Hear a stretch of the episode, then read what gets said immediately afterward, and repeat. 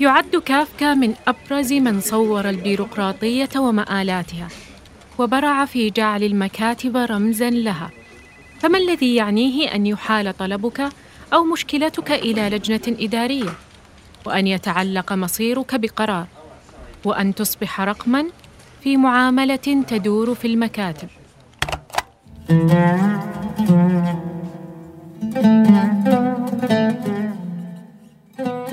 وسهلا بكم في الموسم الأول من بودكاست السارد والذي نتناول فيه مجموعة من أهم الروائيين الذين أثروا في الروائي العربي المعاصر. نتحدث فيه عن تقنياتهم الروائية كيف كتبوا وما هي أدواتهم في حرفتهم. حرفة الرواية.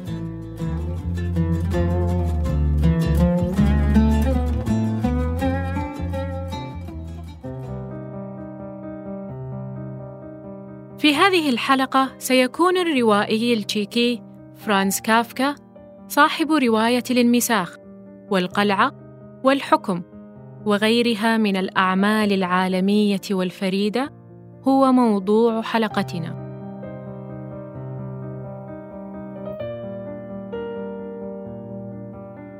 من النادر أن يقرأ شخص لكافكا على سبيل الصدفة. إنه من نوع الكتاب الذين يصلك اسمهم قبل أن تتناول كتابا لهم من على رفوف المكتبة. وربما تعرف معلومة هنا وأخرى هناك عن حياته. هذا النوع من الروائيين نجد حياته وانعكاساته الداخلية كثيفة الحضور وظاهرة على شخصياته. كما أنه من النوع الذي تحظى سيرته الذاتية بكاريزما خاصة تصنع جاذبية مضاعفة لأعماله. في حلقتنا هذه سنواجه أمرين آخرين مع كافكا الأول هو أسلوبه المتفرد في الواقعية السحرية والثاني هو علاقة كافكا مع نصوصه فجزء منها لم يكتمل وجزء منها لم يكن راضيا عنه ولم ينشر إلا بعد وفاته وسنتساءل إن كان الكاتب قادرا بالفعل على تعديل أدواته الفنية وتنقيحها بشكل مستمر أم لا. ولد كافكا عام 1883 في براغ ابناً لأسرة ذات أصل تشيكي تتحدث بالألمانية. والده نشأ في الريف في ظروف فقر شديدة. كان نشيطاً ويعمل بكد واجتهاد، حتى أصبح يملك محلاً للبيع بالجملة ومن طبقة الأثرياء. كان كافكا معجبا ببنية أبيه الجسدية وقوته النفسية وأسلوبه العملي في الحياة كما أنه في الوقت نفسه أورثه هذا شعور غربة عن والده وجعله ينطوي على نفسه لقد كانت علاقته بوالده معقدة لدرجة تجعل القارئ يجد صعوبة في تفسيرها وقد حاول هو أيضا أن يجد لذلك تفسيرا يتذكر كافكا واقعة حدثت له في سنواته الأولى. كنت أبكي ذات مرة في الليل أستعطف جرعة ماء. ليس عطشا بالتأكيد، وإنما على الأرجح كي أثير إزعاجا من طرف وأتسلى من طرف آخر. وحين لم تنفع التهديدات الشديدة منك، جئت وأخذتني يا أبي من السرير، وحملتني إلى الشرفة. وتركتني هناك وحيدا أمام الباب المغلق مدة وجيزة وأنا أرتدي القميص الداخلي هذه العلاقة الغريبة مع والده جعلت كافكا مضطربا في علاقاته الأخرى وفقا لتفسيره هو بالطبع فقصة حبه الأولى كانت في مقتبل العشرين وفي سنة واحدة عقد خطوبته ثم فسخها وبعد سنتين نمت علاقته مجددا فخطبها للمرة الثانية ثم فسخ الخطوبة وتتكرر القصة مع فتاة أخرى بسيناريو شبيه. في تلك الأثناء بدأت حالة كافكا الصحية تتراجع وأصيب بداء السل. لقد كان كافكا المقابل المعكوس لقوة والده الجسدية. قد يمثل كافكا حالة متكررة في العلاقة بين الابن ووالده حالة من طغيان حضور الأب والقساوة والعنف السلبي. يحاول كافكا أن يلخص بخياله ما كان يجثم على صدره. أحيانا أتصور خريطة العالم مفتوحة وأنت ممدد فوقها بالعرض. ومن ثم يبدو لي أنه بالنسبة لحياتي لا يدخل في الحسبان سوى المناطق التي لا تغطيها أو التي لا تقع في نطاقك. وطبقا لتصوري عن حجمك ليست هذه المناطق كثيرة ولا تمنح السلوى كثيرا. والزواج بخاصة ليس من هذه المناطق. لهذا نجد أن مواضيع مثل الاغتراب الاجتماعي والقلق والشعور بالذنب والعبثية طاغية في أعماله. وعادة ما تتضمن قصصه أبطالا غريبي الأطوار. يجدون أنفسهم وسط مأزق ما في مشهد سريالي يشبه الأحلام الكابوسية.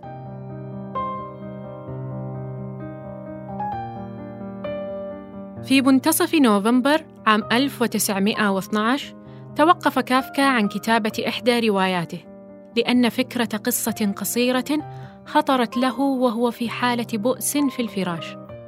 وباتت تلح عليه في أعماق نفسه. ظن أنه سيكتبها في عشر ساعات ثم يرتاح قليلا ثم يتمها في عشر ساعات أخرى. هكذا في يوم وليلة سينهي العمل. أدرك كافكا في الساعات الأولى أنه استهان بالقصة وأنها لن تنتهي في غضون يوم ولا يومين. والأسوأ أنه اضطر بعدها بعدة أيام أن يسافر من أجل العمل. وقد اشتكى لصديقه بأن سفره هذا قد أفسد عليه خطة إتمام القصة. بدأ اليأس يدب إلى نفسه. ففكر في التوقف وإتلاف ما كتبه. لكنه عاود الكتابة مرة أخرى. كتب يشكو إلى حبيبته فيليس كنت خليقا في ظروف ملائمة أكثر أن أنجز عملا نقيا وقاطعا ومنظما أكثر من العمل الذي أنجزته الآن. وحتى حين أنهى قصته هذه التي عنونها بالانمساخ والتي أصبحت فيما بعد أكثر أعماله شهرة كان غير راض عنها. فقد كان يعتقد أنه في ظروف أفضل للكتابة كان سيكتبها ببراعة وإبداع أكبر.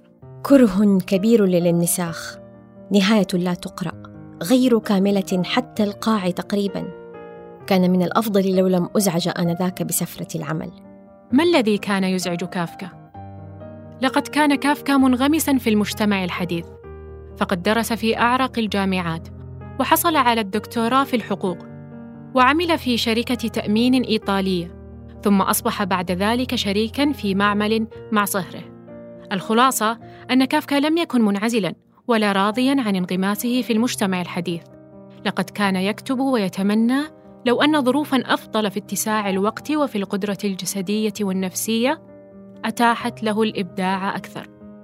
لكنه رغم ذلك أبدى جلدا وعنادا في الكتابة. عزيزتي أحيانا أظن أنني أسمع كيف أسحق. حقيقه من الكتابة من طرف ومن المكتب من طرف آخر. لكن تأتي أوقات أوازن فيها نسبيا بين الطرفين.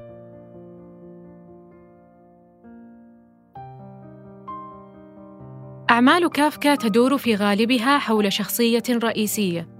تقع في مأزق داخل مشهد تختلط فيه الواقعية مع الغرائبية.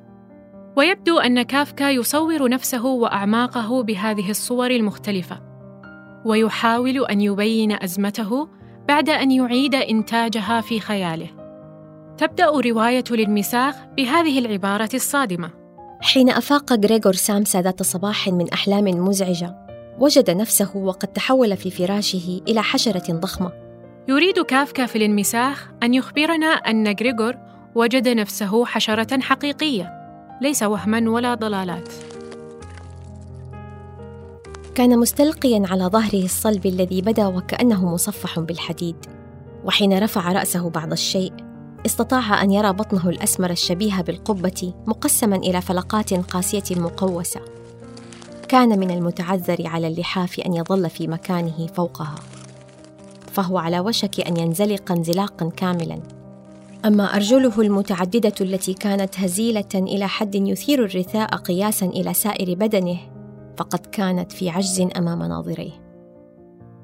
تتركز براعته في إدخال الواقعية السحرية على القصة ببساطة ودون تكلف. لقد استيقظ غريغور من أحلامه المزعجة ووجد نفسه وقد تحول إلى حشرة ضخمة دون أن يثير ذلك في نفسه أدنى خوف. يضيف بعد ذلك بعض العقلانية للقصة. فكر قائلا في ذات نفسه ما الذي أصابني؟ لم يكن ذلك حلما. ستكون هذه أول وآخر مرة يتساءل فيها عن مصابه فهو يبقي القارئ مشغولا بحالة الانمساخ وذلك من خلال إضافة بعض التفاصيل عن جسم غريغور الجديد. وصف صلابة الظهر ومحاولة السيطرة على أطرافه الكثيرة والحشرجة في صوته. في حين أن المشكلة التي تؤرق غريغور هي تأخره عن الذهاب للعمل. حسن. سوف أرتدي ملابسي في الحال وأحزم عيناتي وأسافر. يضيف كافكا إلى الواقعية السحرية بعض السخرية المبطنة. لقد كان في صورته البشرية يكد كثيرا من أجل سداد دين العائلة.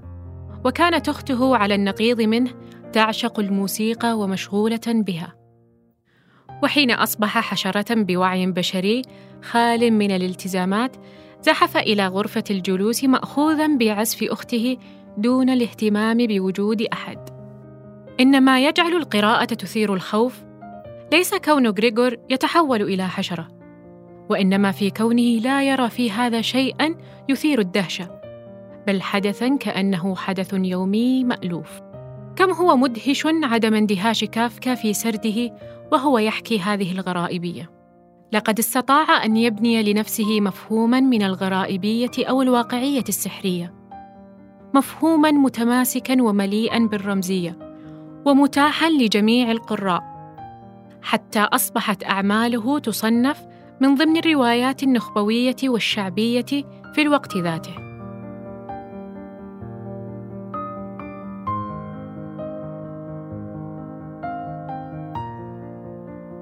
كتب كافكا أعماله الأدبية خلال 11 عام ونصف بين 1912 إلى 1924 في تلك الفترة أصيب بداء السل ومن المهم ألا ننسى أن هذا المرض يعادل حكم الإعدام في ذلك الوقت.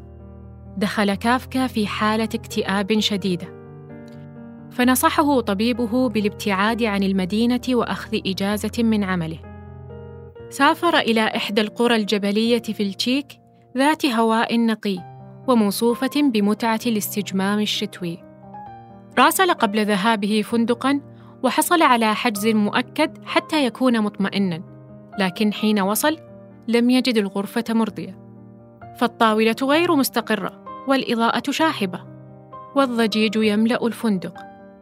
إلا أن كافكا عقد العزم على قرار في نفسه وأصر على تنفيذه فبعد ساعات قليلة من وصوله أخرج من حقيبته كمية أوراق وبدأ بكتابة قصة عن غريب يصل إلى قرية كان الوقت متاخرا مساء حينما وصل كي كانت القرية غارقة في الثلج ولم يكن يرى شيئا من جبل القلعة. لنتذكر هنا أيضا أن كي الشخصية الرئيسية هو بطل في مأزق لكنه مأزق مختلف فهو موظف حكومي يأتي لقرية في مهمة عمل ويقع في حبال ما يمكن أن ندعوه بالتراتبية البيروقراطية المرهقة والسلطة المركزية التي يحاول كي اكتشاف إن كانت وهما أم حقيقة؟ بعد شروعه في كتابة رواية القلعة هذه أحس أن الأحداث تتفلت من يديه. يقول هارتموت بايندر أحد المختصين بأدب كافكا كلما تقدمت الرواية أصبحت الحوارات فيها أكثر اسهابا. الانكسارات الداخلية في بنية الرواية تظهر في النهاية أنه لا يمكن التغلب عليها حيث إن كافكا يعلن في منتصف أيلول عام 1922 مستسلما أنه اضطر على ما يبدو إلى ترك العمل نهائيا في الرواية وإذ لم يقرأها ثانية ولم يراجعها ولم يعدها للنشر فقد ظلت غير مكتملة انتهى كلامه durch abstrakte Dogmen, sondern durch sein ganzes ausschließlich auf Aufrichtigkeit und Wahrheit. بعد وفاته وجد صديقه ماكس برود في منزل أهل كافكا قصاصة كتبها كافكا نفسه في ساعة يأس من مرض السل. يرجوه فيها رجاء أخيرا بأن يحرق جميع مخطوطاته غير المنشورة ومنها رواية القلعة لأنها لم تكن مكتملة. لكن صديقه برود لم ينفذ وصية كافكا وقام بنشر جميع مخطوطاته. تقول الروائية منصورة عز الدين؟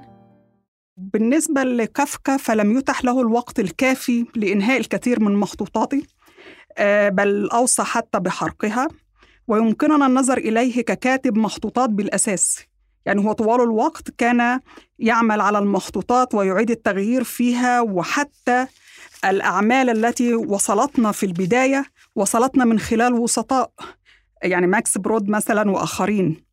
فبالتالي يعني لم نكن مدركين تماما طبيعة ما تركه كافكا في البداية. كتاباته هي مخطوطات ومسودات له مطلق الحرية في التعديل عليها وإعادة كتابتها.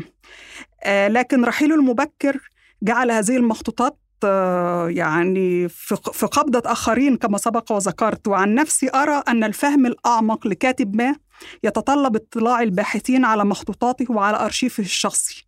وربما نكون نحن قد حرمنا من هذا في ظل سيطرة الكتابة على الكمبيوتر حاليا وعدم الاحتفاظ بالمخطوطات الورقية كما كان يحدث في الماضي.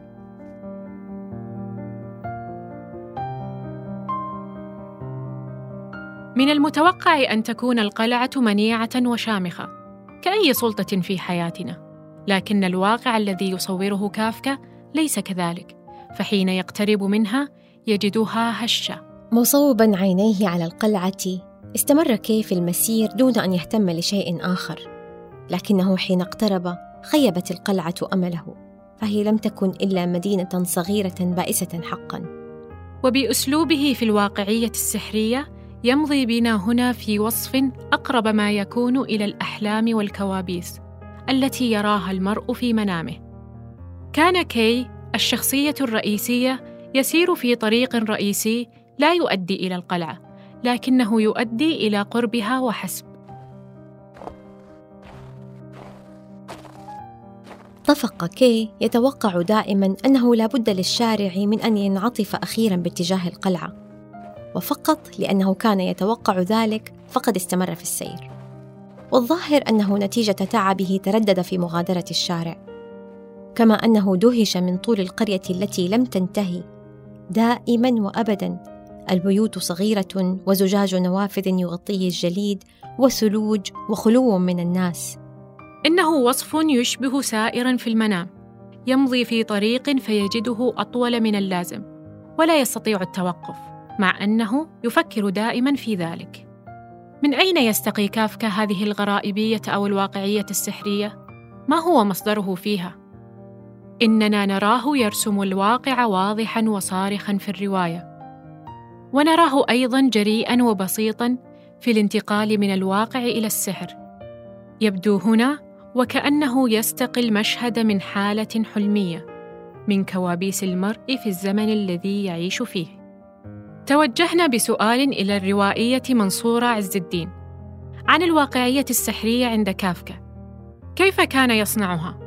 وما الذي يجعل القارئ يقبلها رغم الصدمة التي تحدثها بداخله؟ آه، فيما يخص كافكا هناك جملة له أراها صالحة جدا للولوج إلى عالمه وهي الفنان هو شخص ليس لديه ما يقوله والمعنى المراد هنا في تصوري أن الفنان ليس لديه ما يقوله بشكل مباشر كتابات كافكا تشترك في أنها لا تكاد تقول شيئا بشكل مباشر. ولهذا فهي تقول كل شيء تقريبا وفقا للزاوية التي يختارها كل مؤول من مؤولي كافكا لمقاربة عمله مخيلة هذا الكاتب التشيكي العظيم مخيلة مجازية وحلمية بالأساس.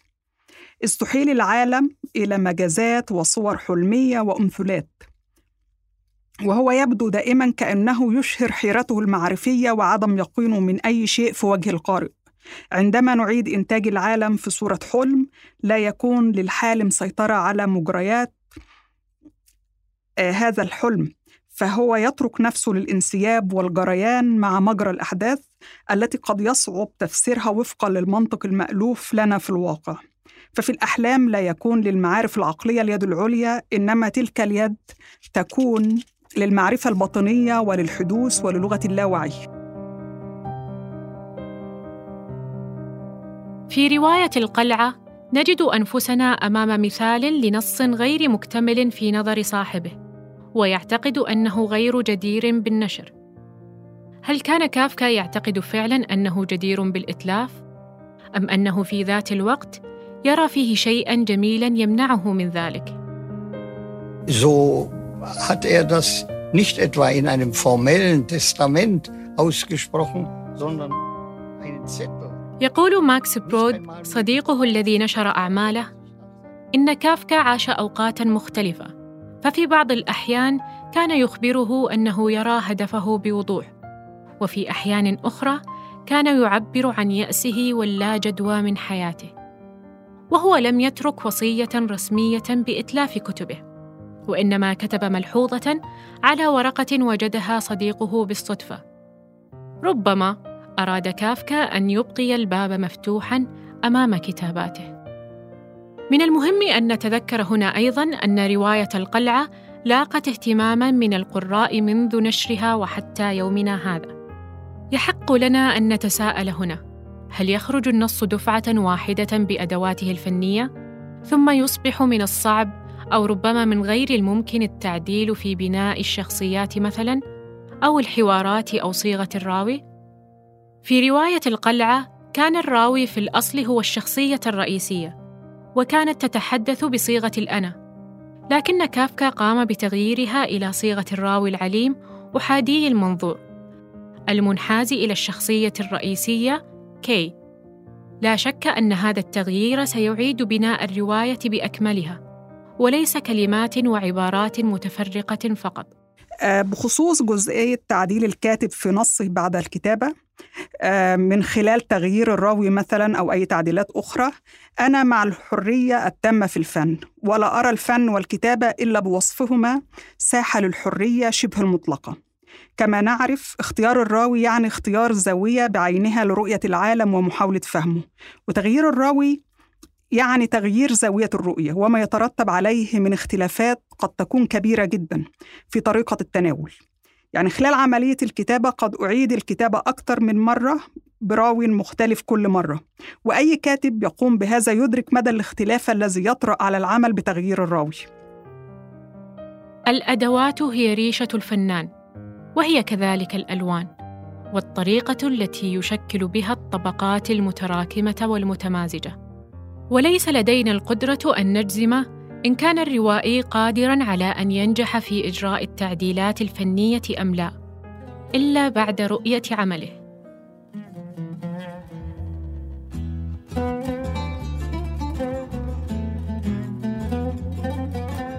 الرواية صنعة ولكل صنعة قواعد وأصول. وبالممارسة تصقل المواهب. وبالكتابة المرة تلو المرة يعثر الكاتب على تقنياته وصوته الخاص. تم إنتاج هذا البودكاست بدعم من مبادرة دعم المحتوى بمركز الملك عبد العزيز الثقافي العالمي بالظهران إثراء. في الختام شكرا لضيفتنا الروائية منصورة عز الدين ولقارئة الاقتباسات الأستاذة داليا تونسي. وهذه تحية مني أنا خلود دباسي ومن فريق الإعداد في كولاج للفنون. وطابت أوقاتكم.